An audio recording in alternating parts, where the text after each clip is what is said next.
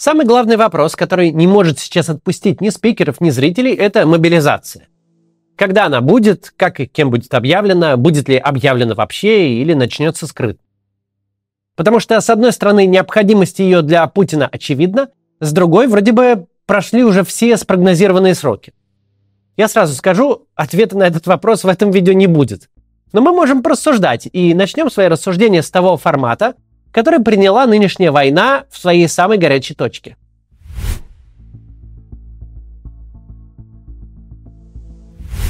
По методам ведения боев, идущих сейчас на Бахмутском направлении, мы видим, какой характер приняла нынешняя война. Это Первая мировая во всем ее жутком великолепии. После массированных артиллерийских обстрелов на укрепленные позиции идут волны пехоты. Когда силы пехоты иссякают, на позиции подвозят новых бойцов, и дальше все повторяется по кругу. Каждая новая волна понемногу ослабляет оборону противника, и со скоростью километр-два в месяц ты продвигаешься вперед. А раз в полгода рапортуешь о взятии руин, оставшихся от очередного городка, например, Солидара. То есть происходит буквально то, что вселяло ужас в политиков и военных после Первой мировой войны на пороге Второй мировой. Две большие армии, знатно поистрепав друг друга, закрепляются на подготовленных рубежах, а следом месяцами и годами будут просто истреблять людей в бессмысленных взаимных атаках, за год перемещая линию фронта на расстояние меньше, чем собственники арендного жилья понимают под пятью минутами до метро.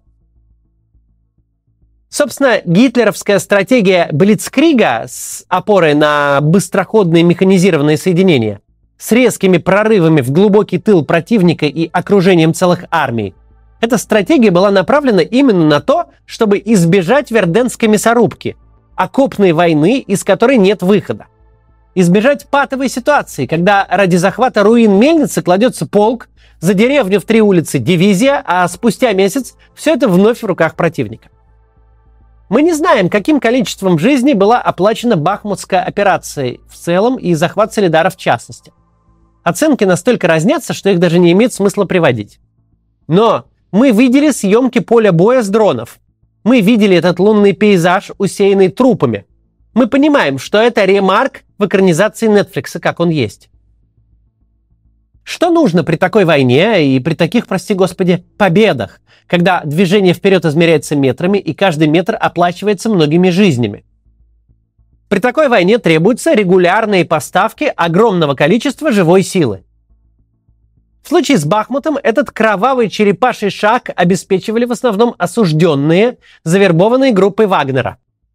Пригожин набирал уголовников со сроками от 10 лет и более, сидящих по особо тяжким насильственным статьям, и рецидивистов, которые из 40 лет жизни не провели на свободе и половины. И не просто так. Это люди, выключенные из социальной жизни, утратившие связь с волей. У них либо нет родных и близких за забором, либо те знаться с ними не хотят. Короче говоря, это люди, о которых никто не будет спрашивать и плакать, а компенсация в несколько миллионов рублей за смерть на войне закроет рты тем родственникам, которые все же скорбят. Зэки позволили вести войну в стиле Первой мировой, минуя социальные последствия такой войны. Никто не узнает об их смерти, а если и узнает, то не будет громко возражать. Проблема здесь, в этом аспекте, чисто количественная – Суммарная численность заключенных обоего пола в России 440 тысяч человек по состоянию на ноябрь 2022 года. Из них примерно половина не подходит под задачу. Это женщины, подследственные, отбывающие наказания в колониях-поселениях и в центрах принудительной занятости, плюс пожизненные и несовершеннолетние. Те и другие в сумме меньше 3000 человек, но тоже в минус. Из оставшихся 200 с небольшим тысяч можно смело вычесть всех э, первоходов, сидящих за ненасильственные преступления со сроком до 5 лет. Крайне маловероятно, что предприниматель с тремя годами по мошеннической статье пойдет куда-то умирать. Весь мобилизационный ресурс российских тюрем на ноябрь 2022 года – это 150 тысяч человек в лучшем случае. Дальше. Значимый фактор здоровья – мы с вами читаем «Медиазону», заметки Алексея Навального и других политзеков. Мы понимаем, что российская тюрьма – калечащий, инвалидизирующий опыт. ВИЧ, гепатит всех букв, туберкулез в нашем застенке ходит просто как грипп по осени в детском саду. Зэки годы проводят в холодных, сырых камерах, плохо и недостаточно питаются, подвергаются насилию. Среди них сложно найти физически здорового человека, который до фронта хотя бы дойдет. При этом тюремная медицина такова, что таблетку анальгина нужно со скандалом выбивать едва ли не на уровне СПЧ. Крайне маловероятно, что хотя бы каждый второй из числа сидельцев, формально подходящих по полу, возрасту и статье, пригоден на роль пушечного мяса. Реальный мобилизационный ресурс в СИН – это не сотни, а десятки тысяч человек, половину из которых Пригожин уже, видимо, выбрал. И спустя полгода при поддержке регулярной российской армии смог похвастаться солидаром – это говорит нам о двух вещах. Во-первых, квазимобилизация, скрытая мобилизация и насыщение фронта социальным дном российского общества, очевидно, исчерпали себя. Вольные авантюристы и подневольные зэки, все, кого политически бесплатно можно было закинуть на фронт, они уже в окопе или в могиле, или покалечены. Дальше придется платить по политическим счетам. Во-вторых, имеем факт. Пригожин, располагая группировкой в 50 тысяч человек и действуя на крошечном участке фронта, смог пройти меньше 10 километров и почти ничего не добился. Значит, для удержания всей линии обороны, не говоря уж о наступательных фантазиях, Путину нужны не фиксированные сотни тысяч, ему нужна перманентная мобилизация, поставляющая фронту людей быстрее, чем тот успевает перемалывать. Если на фронте Верден, то в тылу должны непрерывно хватать всех, кто не спрятался, иначе это не работает.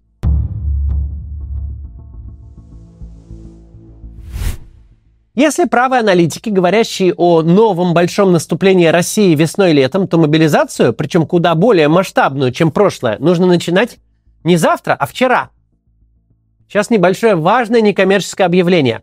Скоро продолжим. Два с половиной года назад на телеканале HBO показали фильм «Добро пожаловать в Чечню». Это документальный фильм. Там рассказывается про то, что в Чечне переживают люди с ориентацией, отличной от общепринятой. Тюрьму, пытки, шантаж, угрозы и побои. И не только от силовиков, но и от собственных родственников. На официальных лиц рассчитывать бесполезно, ведь официальных ЛГБТ-людей в Чечне нет, как и отдельных тюрем для них. Единственные, на кого эти люди могут рассчитывать, ЛГБТ-активисты, которые прячут их от родственников и властей – оформляют визы и помогают покинуть регион и страну. Кризисная группа СК СОС помогает ЛГБТ-людям, оказавшимся в смертельной опасности на Северном Кавказе. Проект основали правозащитники, которые занимаются эвакуацией людей из региона уже пять лет. О нюансах работы СК СОС вам расскажет Люся Штейн, которая сегодня зашла к нам в студию. А вообще она занимается проектами кризисной группы. Процесс эвакуации всегда зависит от сложности конкретного случая. Бывают ситуации, когда в эвакуации нуждаются также партнеры или члены семей. В процессе могут происходить непредвиденные ситуации, ЧП. Часто требуется серьезная работа адвокатов, чтобы исключить человека из разыскной базы МВД, поскольку на Северном Кавказе беглецов регулярно объявляют в розыск по ложным поводам. Многое зависит от срочности, насколько экстренно необходимо вывести человека, и от уровня угрозы – если в преследовании подопечного участвуют силовики, эвакуация усложняется и требует больших ресурсов и вложений. Людям, прошедшим через пытки, часто необходима медицинская и психологическая помощь. После начала войны усложнились все процессы, связанные с оформлением документов и беженства. В среднем эвакуировать человека из региона и обеспечить ему безопасность стоит от 3 до 20 тысяч евро – это билеты, содержание в шелтерах, оформление документов и виз, работа юристов, врачей и психологов. Вы можете помочь, оставив пожертвование на эвакуацию по ссылке в описании. А если вы готовы сделать крупное пожертвование, например, на полную эвакуацию одного человека или, может быть, больше, то пишите напрямую Люси Штейн в ее телеграм, он тоже будет в описании.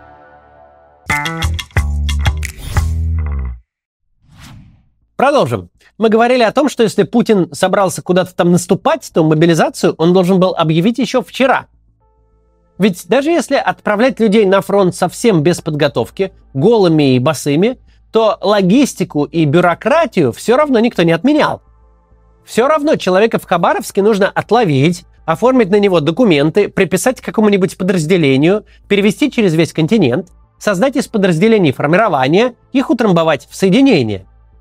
Это в любом случае занимает много времени. А еще его и по пути надо там кормить, как минимум. По первой волне мобилизации мы понимаем, что с начала отлова до того, как мобилизованные станут важным фактором войны, проходит минимум пара месяцев. То есть, когда Путин откладывает новую волну на день, для фронта это не перенос на день, это перенос на день плюс два месяца. Мобилизация в конце января – это пополнение в начале апреля. Если мобилизация в середине февраля, то пополнения дойдут ближе к маю. Тем временем ВСУ наращивает силы. Все ждут сегодняшний Рамштайн и ожидают, что он поставит абсолютный рекорд по количеству и качеству вооружений от союзников. В анонсах все, начиная от дальнобойных снарядов для Химарса, которые бьют на 150 километров и могут вновь разрушить логистику российской армии, до западных танков, БМП и бронетранспортеров. Если что-то глобально не изменится, то в конце зимы, начале весны украинская армия пойдет в контрнаступление и наверняка в нем преуспеет. А российская пропаганда вновь будет вынуждена объяснять, почему Солидар – это грандиозная победа и вообще получше Киева будет, а Мелитополь и даром нам не нужен. Чтобы масштабировать Бахмутский Верден на всю линию фронта или хотя бы на ключевые его точки, российскому командованию нужно радикально больше людей, чем есть. Причем прямо сейчас – Каждый день промедления приближает ситуацию, когда Верден устроить нельзя, потому что негде. Потому что Украина уже освободила те территории, где можно рыть окопы и насыщать их живой силой. Эту проблему невозможно решить срочниками, зэками или наемниками. Простая арифметика. Если для 30 и 40 километров Бахмутского фронта потребовалось полсотни тысяч вагнеровцев и подкрепления регулярной армии в неведомом количестве, то сколько нужно на фронт почти в полторы тысячи километров? существенно больше миллиона, очевидно. И это не для наступления, это для обороны. Но ничего не происходит. Новая волна мобилизации не объявлена ни 5, ни 10, ни 15 января. Более того, нет никаких сведений о том, что идет какая-то скрытая мобилизация, какие-то донаборы. 2023 год начался как год анонсов. Путин всякий раз должен был объявить что-то эдакое, но почему-то молчит что в ситуации этой для армии, для его целей самоубийственно.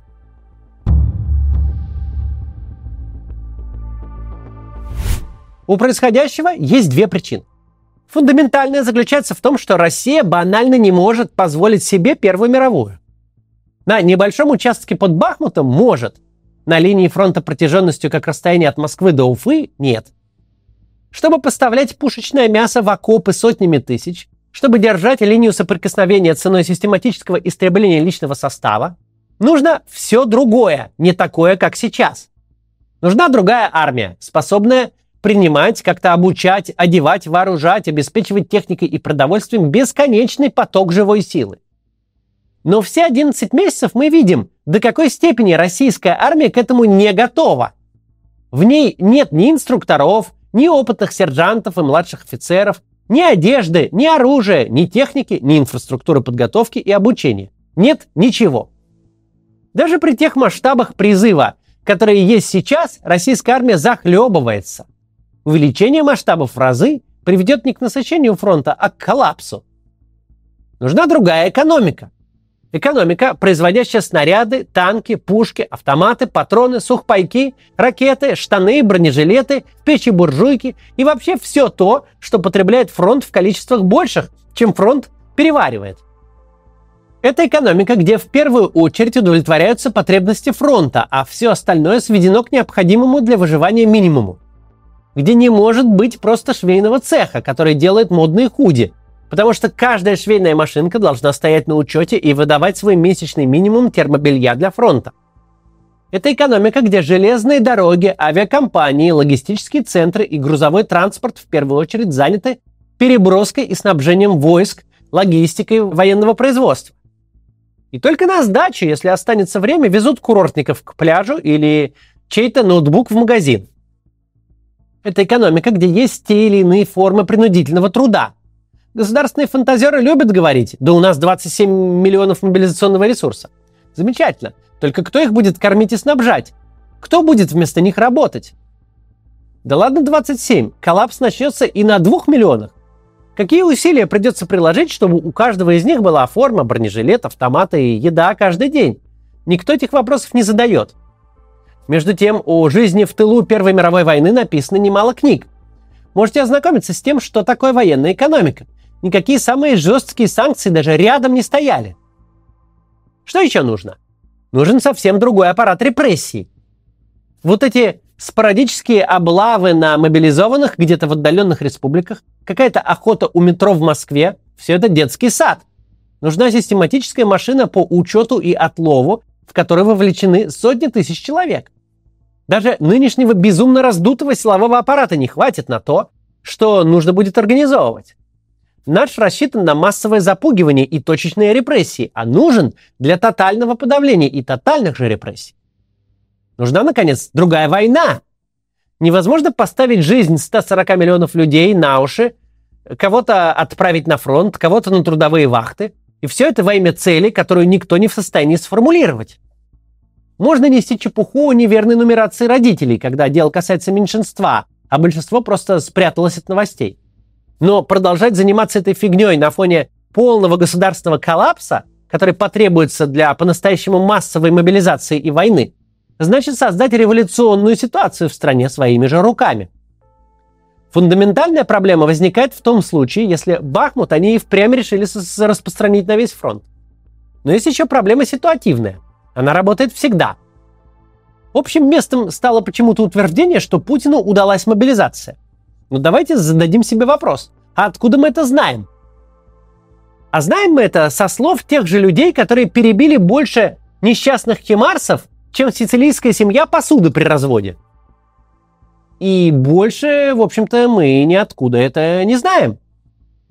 Сам план по мобилизации в 300 тысяч человек, как и его успешное выполнение, все это виртуальное бла-бла-бла. Эту информацию не то что невозможно проверить, под нее даже нет никакой бумажки с печатью, никакой официальной публикации, никакой сущности, за которую хоть кто-то бы был ответственным. Сами себе цель придумали, сами ее выполнили. Если бы войну так можно было выиграть, то она закончилась бы 24 февраля еще до обеда. Мы хотели Киев, мы взяли Киев. Мнение по этому вопросу Киева не наша проблема.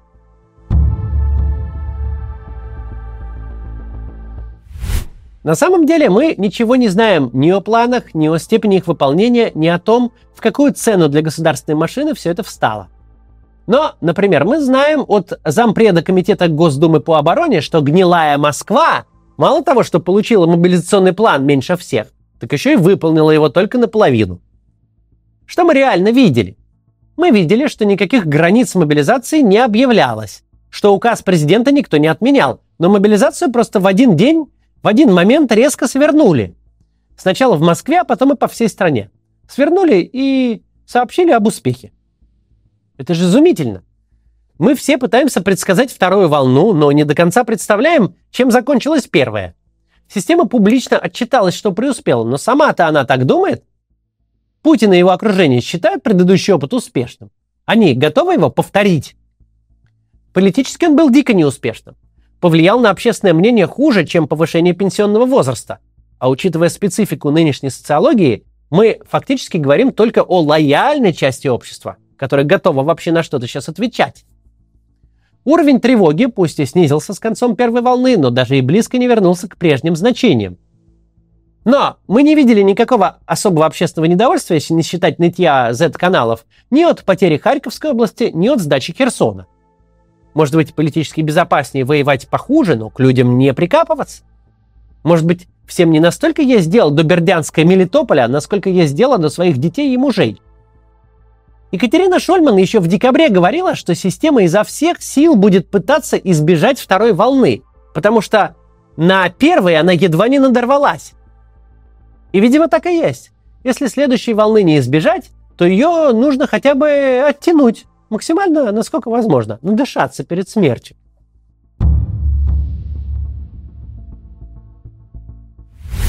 На самом деле, этот момент говорит нам о том, как люди остаются самими собой – да, наши политтехнологи, строители информационной автократии организовали себе Первую мировую войну в миниатюре.